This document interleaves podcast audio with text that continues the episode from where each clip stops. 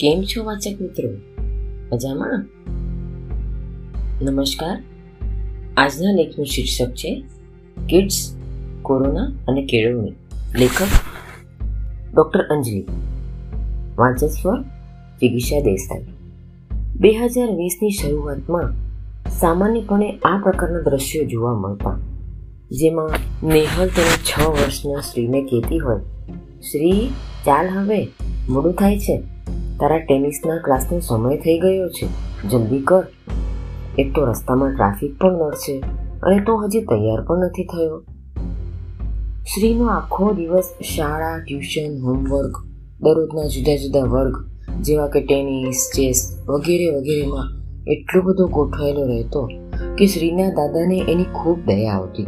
તેઓ કહેતા કે બાળકને આવી રીતે તો મુક્તપણે રમવાનો કે ફરવાનો સમય જ ક્યાંથી મળે? નેહલે જાણે કે શ્રીના ગળામાં વિવિધ પ્રવૃત્તિઓ કરવાની ઘડિયાળ જ બાંધી દીધી હતી. આજે જ્યારે કોવિડને લગભગ દોઢ વર્ષનો સમય થઈ ગયો છે, ત્યારે વાલીઓ અને બાળકો શાળા શરૂ થવાની આતુરતાપૂર્વક રાહ જોઈ રહ્યા છે. વર્ષ બે હજાર વીસ એકવીસ તો જેમ તેમ પસાર થઈ ગયું, પરંતુ શિક્ષણવિદો અને વાલીઓ વર્ષ એકવીસ બાવીસ કેવું જશે એના વિચારમાં છે. હાલના સંજોગો મુજબ એવું લાગી રહ્યું છે કે બીજું બધું તો રાબેતા મુજબ સામાન્ય થવા માંડ્યું છે. પરંતુ સંભવિત ત્રીજી લહેરની વીકને લીધે શાળાકીય પ્રવૃત્તિઓ રાબેતા મુજબ શરૂ થઈ શકશે કે કેમ તે કહેવું અઘરું છે. સમજુ વાલીઓ અને બાળકો કંટાળાને કારણે ચીડિયા અને ચિંતાને કારણે એન્શિયસ થઈ ગયા હોય એવું લાગી રહ્યું છે. તો આ નાજુક સમયમાં ડેવલપમેન્ટલ થેરાપિસ્ટ તરીકે અમે આપની સમક્ષ થોડા મુદ્દાઓ મૂકવા માંગીએ છીએ કે જેના દ્વારા આવા સમયમાં વિવિધ પ્રવૃત્તિઓ દ્વારા બાળકોના માનસિક વિકાસને પણ વેગ મળે અને વાલીઓ પણ ઘર આંગણે રહીને બાળકો સાથે સમય પસાર કરી શકે, તેમના વિકાસમાં મદદરૂપ બની શકે. આ મુદ્દાઓમાં રજૂ કરવામાં આવેલી વાત વૈજ્ઞાનિક રીતે પ્રામાણિક થયેલી છે અને પ્રયોગાત્મક રીતે સફળ થયેલી છે. માત્ર માતા પિતા કે વાલીએ થોડી જાગૃતતા રાખવી જરૂરી છે. નંબર એક, રૂટીન બનાવો. બાળકો જે રીતે શાળા ચાલુ હોય ત્યારે જે રૂટીનમાં કાર્યરત હોય છે, એ જ ક્રમમાં બાળકને સતત પ્રવૃત્ત રાખવા, જેથી સમયનો દુરુપયોગ પણ ન થાય અને દરેક કામને ન્યાય આપી શકાય. આ સમયમાં સ્વાભાવિક રીતે બાળકોના ઊંઘવાનો અને ઉઠવાનો સમય બદલાઈ ગયો હોવાથી તેઓને સમયસર ઉઠાડવાથી માંડીને નહાઈ ધોઈને જ ઓનલાઈન ક્લાસ માટે બેસવાની ટેવ પાડવી ખૂબ જ જરૂરી બને છે. બાળકોની ઊંઘવાની અને ઉઠવાની ટેવ બદલાઈ જવાને લીધે વાલીઓ અને બાળકો પણ મૂળ સ્વિંગના ભોગ બની શકે છે. આમ ન થાય તે માટે બાળકોને દિવસ દરમિયાન જે જે પ્રવૃત્તિઓ કરાવવાની છે તેનું સમયપત્રક વાલીઓએ બનાવીને રાખવું તેમજ તેને અનુસરવું ખૂબ જ જરૂરી બને છે.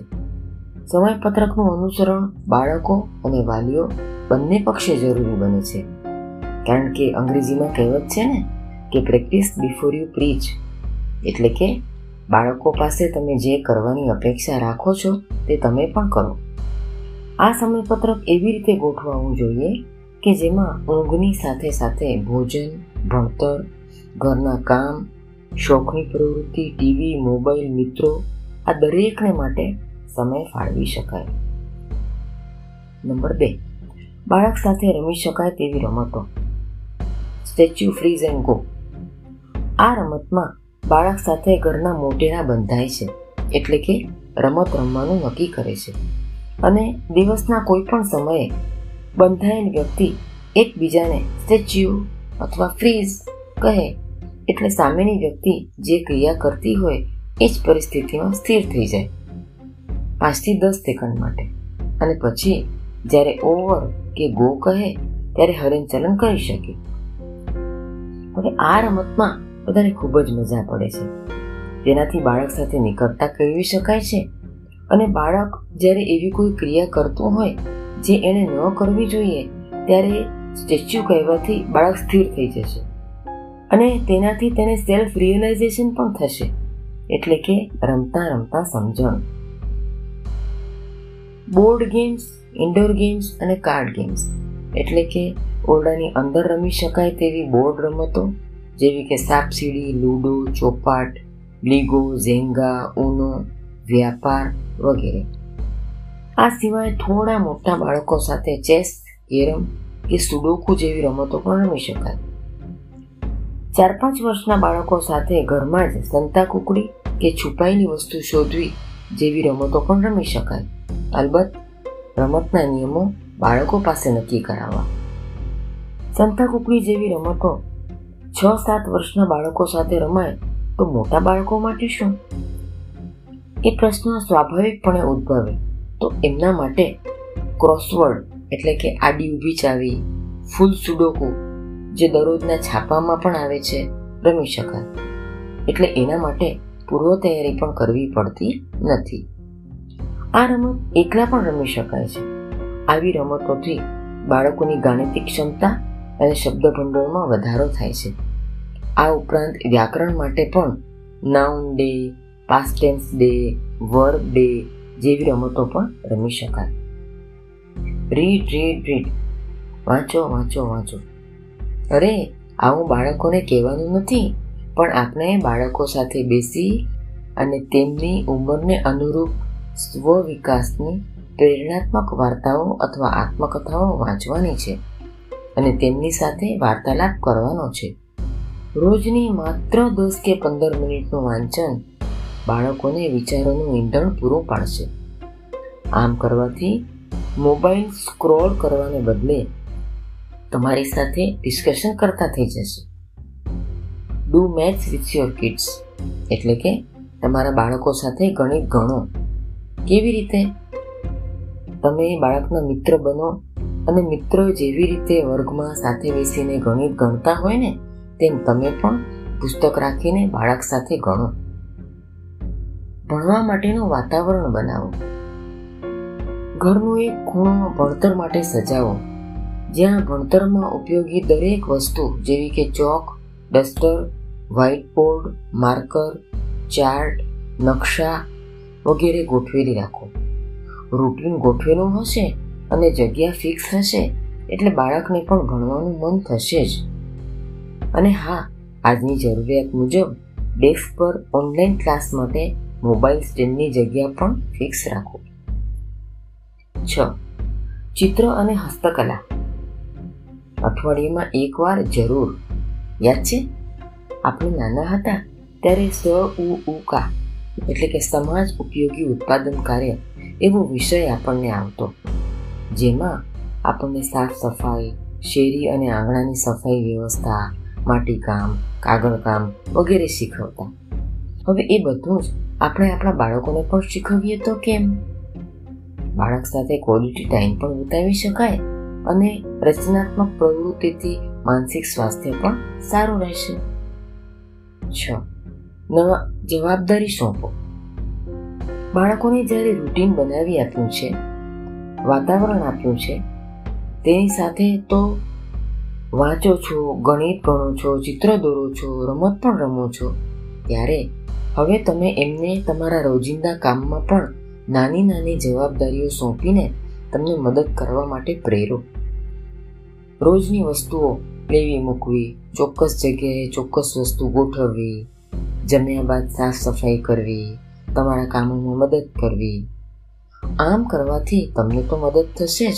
પણ સાથે સાથે બાળક જવાબદાર નાગરિક બનવા તરફ એક પગથિયું ઉપર ચડશે.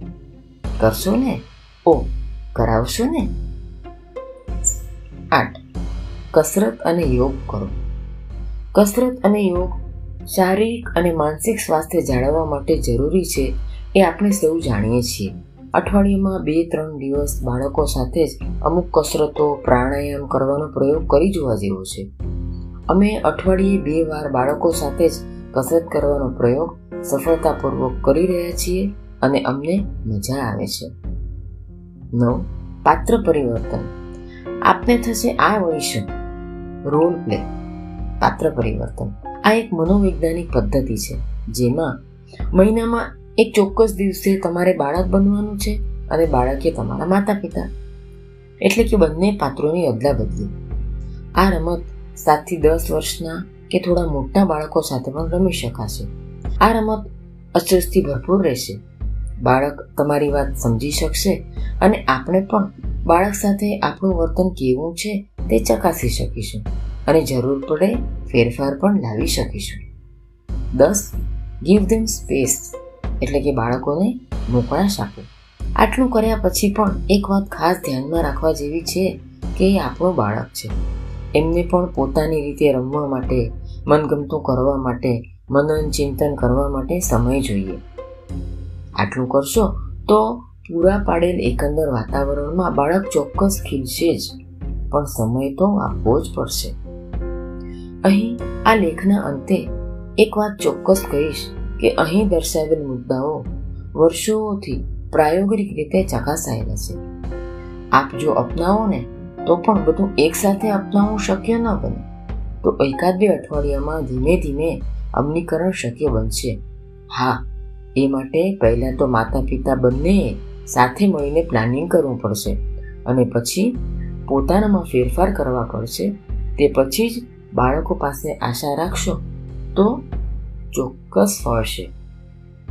અસ્તુ.